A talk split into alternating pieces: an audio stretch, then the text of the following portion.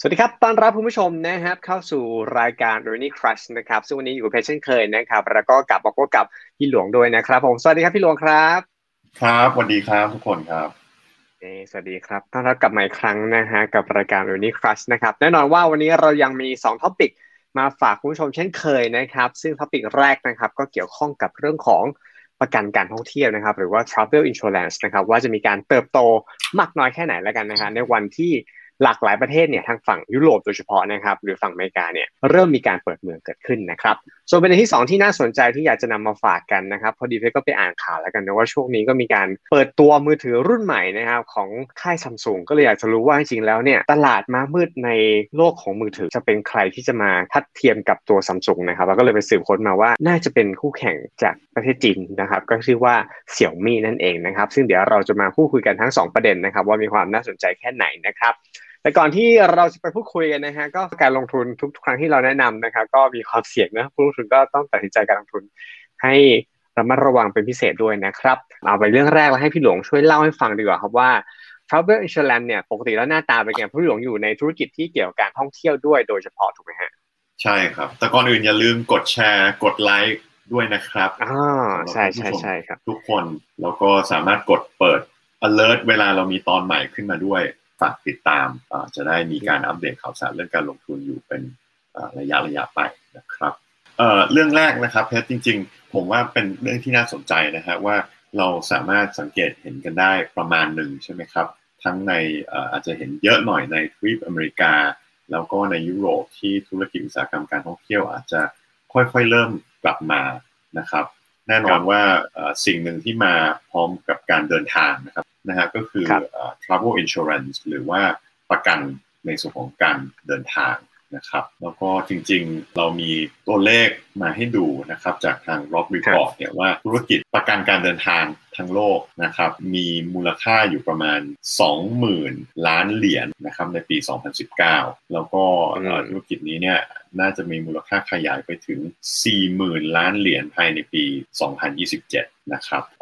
โดยที่เป็นธุรกิจที่น่าจะเป็นพวก insurers ผมไม่แน่ใจภาษาไทยจะเรียกว่าอะไร เป็นบริษัทประกัน รับตัวพรีเมียมไปเราตัวที่เราจ่ายค่าเดินทางพรีเมียมแล้วเราก็ได้รับการคุ้มครองในการเดินทางทั้งหมด แต่ว่าพวกธุรกิจตรงนี้เนี่ยหลาย ๆ บริษัทเนี่ยจริง ๆ เป็นส่วนหนึ่งของธุรกิจของพวกบริษัทประกันนะครับ ที่ทำทั้งในส่วนของพวกประกันชีวิตใช่ไหมครับ แล้วก็อาจจะมีการประกันส่วนของประกันอัคคีภัยแล้วถึงมาเป็นประกันในส่วนของเรื่องการเดินทางนะครับแล้วก็วันนี้เนี่ยเราคิดว่าจริงๆ segment นี้เนี่ยก็อาจจะเป็น segment หนึ่งที่ laggard คือ เกิด performance ช้าขึ้นเมื่อเทียบกับ segment อื่นๆ โดยเฉพาะอย่าง segment tech ที่เราคุยกันค่อนข้างบ่อยใช่ไหมครับ เพราะว่าต้องยอมรับว่าในช่วงที่ผ่านมาที่เกี่ยวกับเรื่องอุตสาหกรรมการท่องเที่ยวก็ชะลอตัวไปหมด แต่ว่าวันนี้ถ้าเราเห็นแสงสว่างที่ไปอุโมงค์ที่ค่อยๆกลับมา ก็น่าจะกลับมากัน ค่อนข้างเยอะนะครับโดยเฉพาะอย่างสถานการณ์ที่ค่อนข้างไม่แน่นอนในปัจจุบันเนี่ยมันทำให้ส่งผลกระทบ หรือว่าในทางทิศทางบวกมากขึ้นไหมพี่หลวงมองว่า ปกติแล้วการท่องเที่ยวหรือการเดินทำประกันการเดินทางเนี่ยก็อาจจะมีบางกลุ่มบางคนแหละที่ทำเป็นประจำอยู่แล้ว แต่พอสถานการณ์แบบนี้ที่มันเกิดความไม่แน่นอนว่าเอ้ยไม่รู้ว่าเราจองบุ๊กิ้งไปแล้ว ถ้าเกิดติดโควิดมาทำยังไงจะไปได้ไหมเนี่ย ไอ้ทำไอ้เรื่องเหตุการณ์นี้ครับมันทำให้ตัวประกันการเดินทางมีความสำคัญหรือจำเป็นมากน้อยแค่ไหนมากขึ้นไหมครับ ผมว่าน่าจะจำเป็นขึ้นเยอะเลยนะครับเท็ดครับ เพราะว่าวันนี้เรากำลังอยู่กับความไม่แน่นอนหลาย ๆ อย่างใช่ไหมครับ รวมถึงการเดินทางด้วยเนี่ยยังไม่รู้ว่ามีโอกาสที่จะเกิดผิดพลาดเนี่ยตั้งแต่เรื่องเอกสารการเดินทาง หรือว่าเกิดติดโควิด ขึ้นมามันมีอิชชูค่อนข้างเยอะเหมือนกัน ตัวเลข ที่ผ่านมาเนี่ยในเรื่องของการประกันการเดินทางเนี่ยเขาจะแบ่งเป็นหลักๆ เป็นประเภทสามประเภทนะครับก็คือมี single trip เดินทางครั้งเดียว มี annual multi trip ก็คือ 1 ปีเดินทางหลายครั้ง แล้วก็จะมีพวก long stay ก็คืออยู่ยาวไปเลยนะครับ market share เนี่ยนะครับถ้าแบ่งตาม segment เนี่ยใหญ่สุดก็จะเป็นการเดินทางครั้งเดียว เพราะว่าก็น่าจะซื้อเป็นครั้งครั้งไปมากกว่านะครับ โดยที่เทรนด์ในอีก 7 ปี 8 ปีข้างหน้าเนี่ยนะครับ เราก็ยังคิดว่า น่าจะเป็น single trip ที่เป็นสิ่งที่คนซื้อเยอะมากที่สุดอยู่ดี คนที่จะเป็นคนขายเนี่ยส่วนมากก็จะเป็นพวกตัวกลางนะครับซึ่งตัวกลางในที่นี้เนี่ยเราอาจจะพูดครอบคลุมถึงพวกออนไลน์ travel agency หรือว่า OTA ใช่ไหมครับเพราะว่ามันเป็น point of sale ที่เขาขายทริป ขายโรงแรมไฟล์ให้กับลูกค้าใช่ไหมฮะพอลูกค้าซื้อไปเราก็จะเห็นได้เวลาเราซื้ออย่างในตัว พวก OT หลาย ๆ อันมันก็จะเด้งขึ้นมาได้ว่า เอ๊ะ เราอยากได้ coverage ตรงนี้ด้วยไหม ถ้าซื้อตรงนี้รวมด้วยถูกกว่าไปซื้อแยกนะ หรือบางทีเนี่ยทำบันโดรวมเป็นแพ็กเกจคู่เอามาขายให้ไปเลยใช่ไหมครับ ซึ่งผมคิดว่าเทรนเนี่ยยังไงเนี่ยก็ต้องขยายไปทาง OTA เยอะกว่าณวันนี้จะด้วยซ้ำไปนะครับคงคงน้อยลงที่ตัวลูกค้าเองอาจจะไปซื้อตรง หรือว่าซื้อผ่านทางธนาคารเหมือนในโมเดลสมัยก่อนที่ที่เขาเคยทำมาเพราะทุกอย่างก็จะ move มาทางทางออนไลน์ไปหมดใช่ไหมครับแต่ผมคิดว่าอย่างอย่างหนึ่งที่น่าสนใจเนี่ยคือเราเห็นได้ว่าที่ผ่านมาเนี่ยคนที่ซื้อตามสถิติเนี่ยครับเพชรคนที่ซื้อ travel insurance เยอะเนี่ยจะเป็นผู้สูงอายุซะเยอะนะครับหรือว่าอาจจะเป็นพวก family ซะมากกว่านะฮะโดยที่อาจจะวัยรุ่นหรือนักเดินทางคนเดียวหรือพวก business traveler เนี่ยอาจจะถูก policy ที่คุ้มกันเขาอยู่แล้วด้วยนายจ้างหรือว่าด้วยงานที่เขาจะไปใช่ไหมครับ ซึ่งพวกนี้บางทีถ้าเราไม่ได้ดูพรีเมียมละเอียดเองเนี่ย มันก็ไม่แน่ใจว่ามันจะรู้ไหมว่าค่าใช้จ่ายมันจริงๆมันเท่าไหร่ใช่ไหมฮะ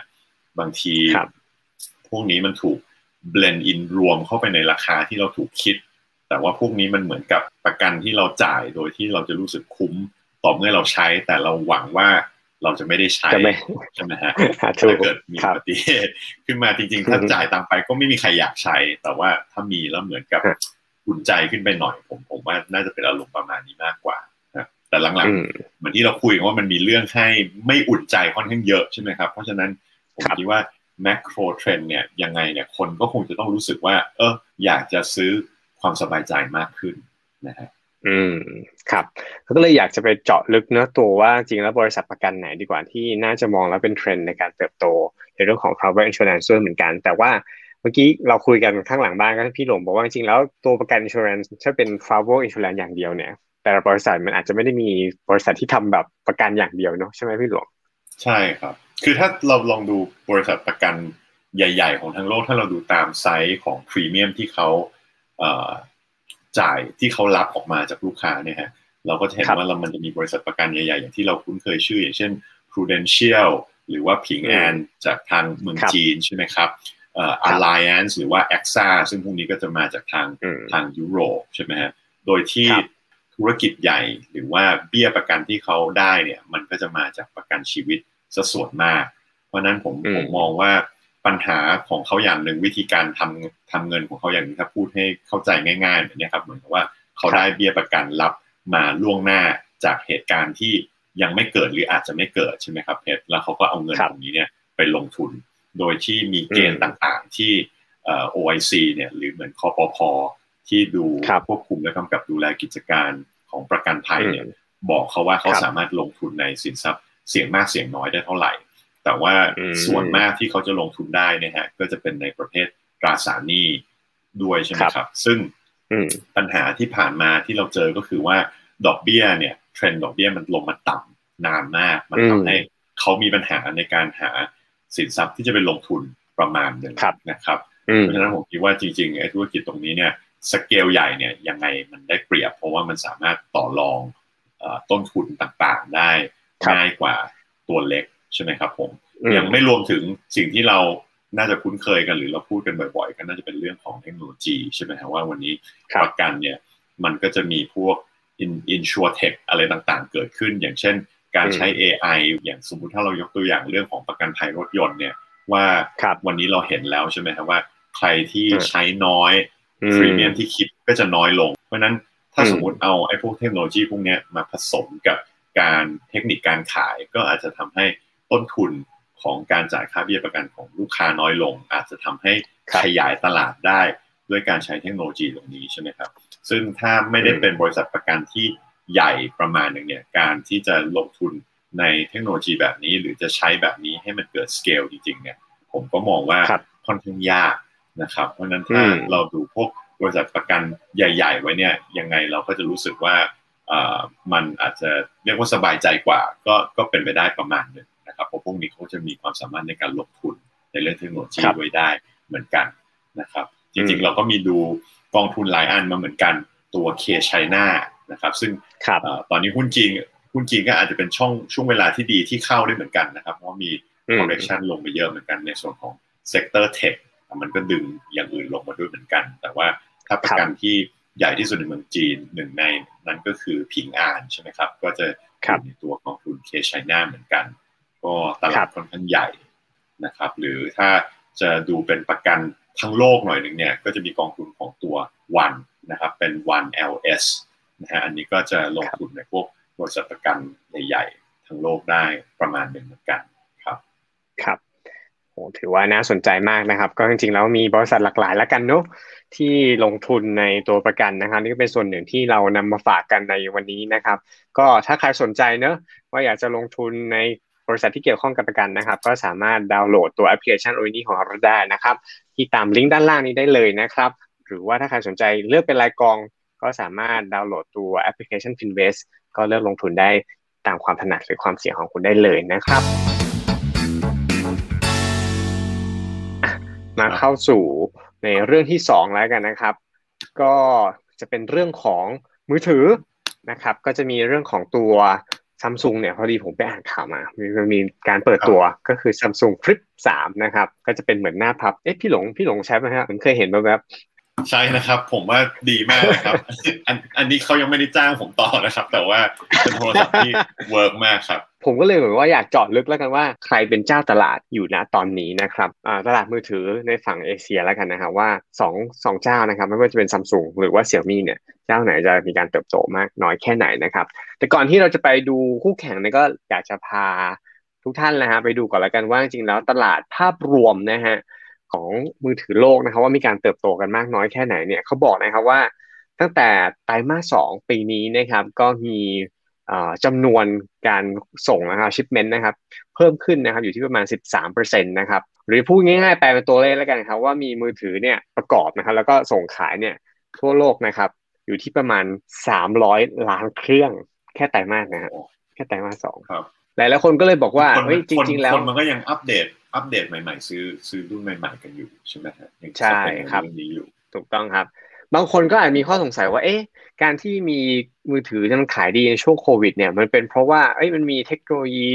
5G เข้ามาหรือเปล่า หรือว่าต้นทุนมันเริ่มถูกลงแล้วหรือเปล่านะครับ แต่ในผลวิจัยหรือว่าบทสำรวจแล้วกันนะครับในบทความนี้เขาบอกว่าจริงๆแล้วเนี่ยหลายๆคนเนี่ยพอ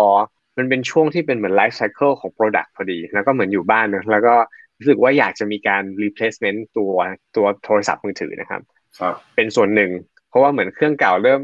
เริ่มไม่แรงไม่แรงแล้ว เพราะเราวันๆก็ใช้แต่มือถือนะเหตุผลที่สองก็คือว่าบางคนนะฮะก็รู้สึกว่าอาจจะต้องมีการ work from home หรือว่าเรียนอยู่บ้านเลยก็อาจจะมีการซื้อมือถือที่เป็นสมาร์ทโฟนที่เป็นระบบแบบอินเทอร์เน็ตเนี่ยเป็นครั้งแรกด้วยเช่นกันนะฮะโดยผมรู้สึกว่า ข้อมูลนี้ก็เป็นข้อมูลที่น่าสนใจนะว่าหลายๆคนเนี่ยพอแต่ก่อนจะมีมือถือที่เป็น 3G นะพี่หลวงที่อาจจะใช้อินเทอร์เน็ตไม่ได้นะที่โทรเข้าโทรออกอย่างเดียว แต่พอมาอยู่ในยุคเนี้ยที่เราหลายคนจะต้องใช้ฟังก์ชันการทำงานหรือการเรียนเนี่ยผ่านทางคอมพิวเตอร์หรือมือถือเนี่ยคนหลายคนก็เลยอาจจะรู้สึกว่าเอ้ยถึงเวลาแหละที่เราต้องอัปเกรดหรือว่าเปลี่ยนตัวมือถือนี้นะครับนี่ก็เป็นอันที่สองแล้วกันเนาะที่ทำให้ตัวตลาดภาพรวมมือถือโลกนะครับมีการเติบโตค่อนข้างสูงนะครับอะแล้วทีนี้เราก็เลยมาเจาะลึกแล้วกันนะครับ ว่าจริงๆแล้ว ไอ้การเติบโตเนี่ย market share ของโลกนะครับ ว่ามี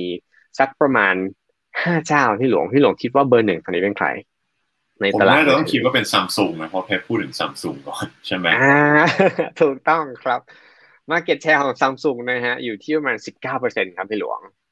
แต่การเติบโตเขานะครับ ก็ตั้งแต่ต้นปีจนถึงไตรมาสนี้นะครับก็อยู่ที่ประมาณสิบห้าเปอร์เซ็นตนะครับเป็นการเติบโตของ Q2 อันดับที่สองครับหลายคนคงแบบรู้สึกว่าขึ้นมาได้ยังไง หลายคนรู้สึกว่าไอ้ซัมซุงก็ต้องนึกถึง Apple เนอะ Apple แต่ไม่ใช่อ่าแต่ตอนนี้ครับ Market Share อันดับสองได้ถูกเปลี่ยนไปแล้วครับ เป็นบริษัทซัมซุงฮะถือ Market Share อยู่ที่สิบเจ็ดเปอร์เซ็นครับเป็นซัมซุงเป็นที่หนึ่งแล้วที่สองเป็นใครนะครับ ที่สองเป็นเซี่ยมี่ฮะ ที่สิบเจ็ดเปอร์เซ็นต์อ่าซึ่งเซี่ยมี่เนี่ยนอกจากจะไป Market Share เป็นอันดับสองแล้วนะครับ ยังมีการเติบโตสูงถึง 83%ฮะซึ่งแซงพรวดขึ้นมา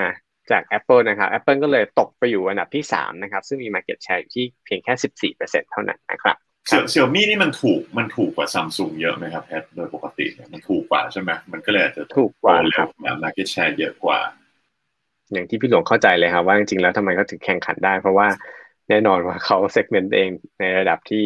affordable แล้วกันเนาะ ในราคาที่หลายๆคนผมก็แอบนั่งคิดนะว่า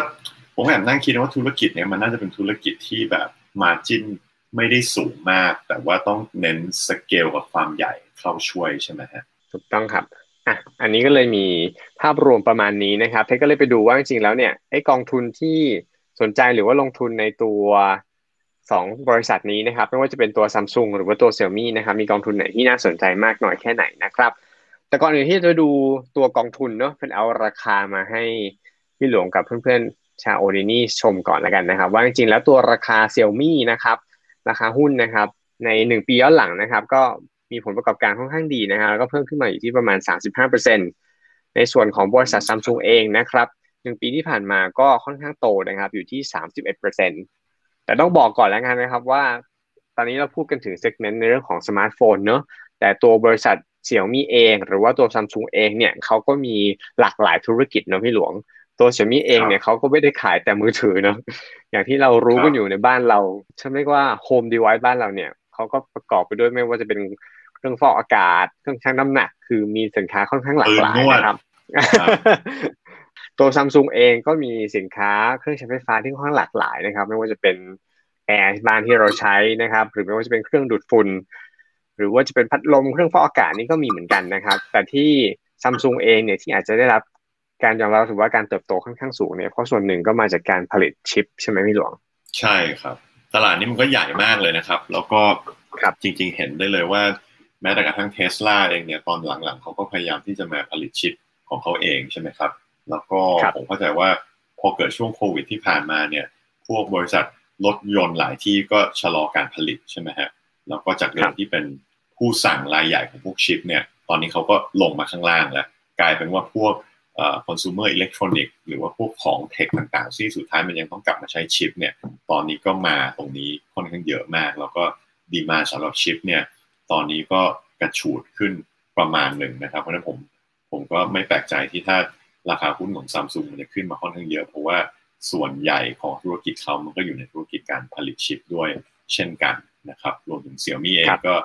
อาจจะมีธุรกิจในส่วนตรงนี้อาจจะแต่อาจจะไม่ได้ใหญ่เท่าซัมซุงนะครับแต่ผมว่าจริงๆเรื่องชิปเรื่องชิปเป็นเรื่องที่น่าสนใจที่เราอาจจะเก็บไว้คุยคราวหน้าก็ก็ได้เหมือนกันนะครับอะเมื่อกี้เราพูดถึงตัวตลาดชิปไปเรียบร้อยแล้วนะครับ ก็จะมี 2 กองทุนแล้วกันเนาะที่นำมาฝากผู้ชมในวันนี้นะครับ กองทุนแรกนะครับ ชื่อว่ากองทุน K A Tech นะครับ ซึ่งเป็นกองทุนที่ลงทุนใน ตัวของหุ้นเทคแล้วกันนะฮะในเอเชียที่เป็นท็อป 10 ระดับโลกนะครับก็หนึ่งในนั้นก็จะมีตัวซัมซุงประกอบอยู่ด้วยนะครับและอันกองทุนอันที่2นะครับชื่อว่ากองทุน SP Evo China นะครับหรือกองทุนเปิด Asset Plus Evolution China Equity นั่นเองนะครับซึ่งในกองนี้นะครับเขาก็เป็นเอ่อ feeder fund นะครับที่ลง ทุนผ่านกองทุนตัวแม่นะครับ ชื่อว่า T. Rowe Price นะครับ ซึ่งในตัวนี้เนี่ยก็จะมีการลงทุนในตัวบริษัทเสี่ยวมี่ด้วยเช่นกันนะครับ ถ้าใครสนใจตัว 2 กองทุนนี้นะครับ ก็ลองไปศึกษาหาข้อมูลเพิ่มเติมนะครับ หรือว่าถ้าจะลงทุนกับเรานะครับ ก็สามารถดาวน์โหลดตัวแอปพลิเคชัน Finvest ได้นะครับ หรือว่าจะฝากการลงทุนแบบ robo-advisor นะครับ ให้ทาง Odini จัดการให้ก็สามารถทำได้เช่นกันนะครับ แล้วก็สามารถดาวน์โหลดตัว ของ Odini ได้นะครับ ที่ตามลิงก์ด้านล่างนี้ได้เลยนะครับ ซึ่งวันนี้ก็ต้องขอบคุณท่านพี่หลวงด้วยนะครับ ที่มาร่วมพูดคุยกับรายการ Odini Class ในวันนี้ด้วยนะครับหวังว่าทุกคนทุกคนนะฮะน่าจะได้รับข้อมูลข่าวสารไปไม่มากก็น้อยนะครับ แล้วก็อย่าลืมนะครับ ช่วยกดไลค์กดแชร์นะครับ ตัวคลิปวิดีโอนี้ด้วยนะครับทางช่องทางในทาง YouTube นะครับ Robowealth ของเรานะครับรวมไปถึงช่องทาง Facebook โอนินี่แอปด้วยนะครับสำหรับวันนี้เพชรพี่หลวงก็ลาไปก่อนนะครับ สวัสดีครับ ครับ ขอบคุณครับ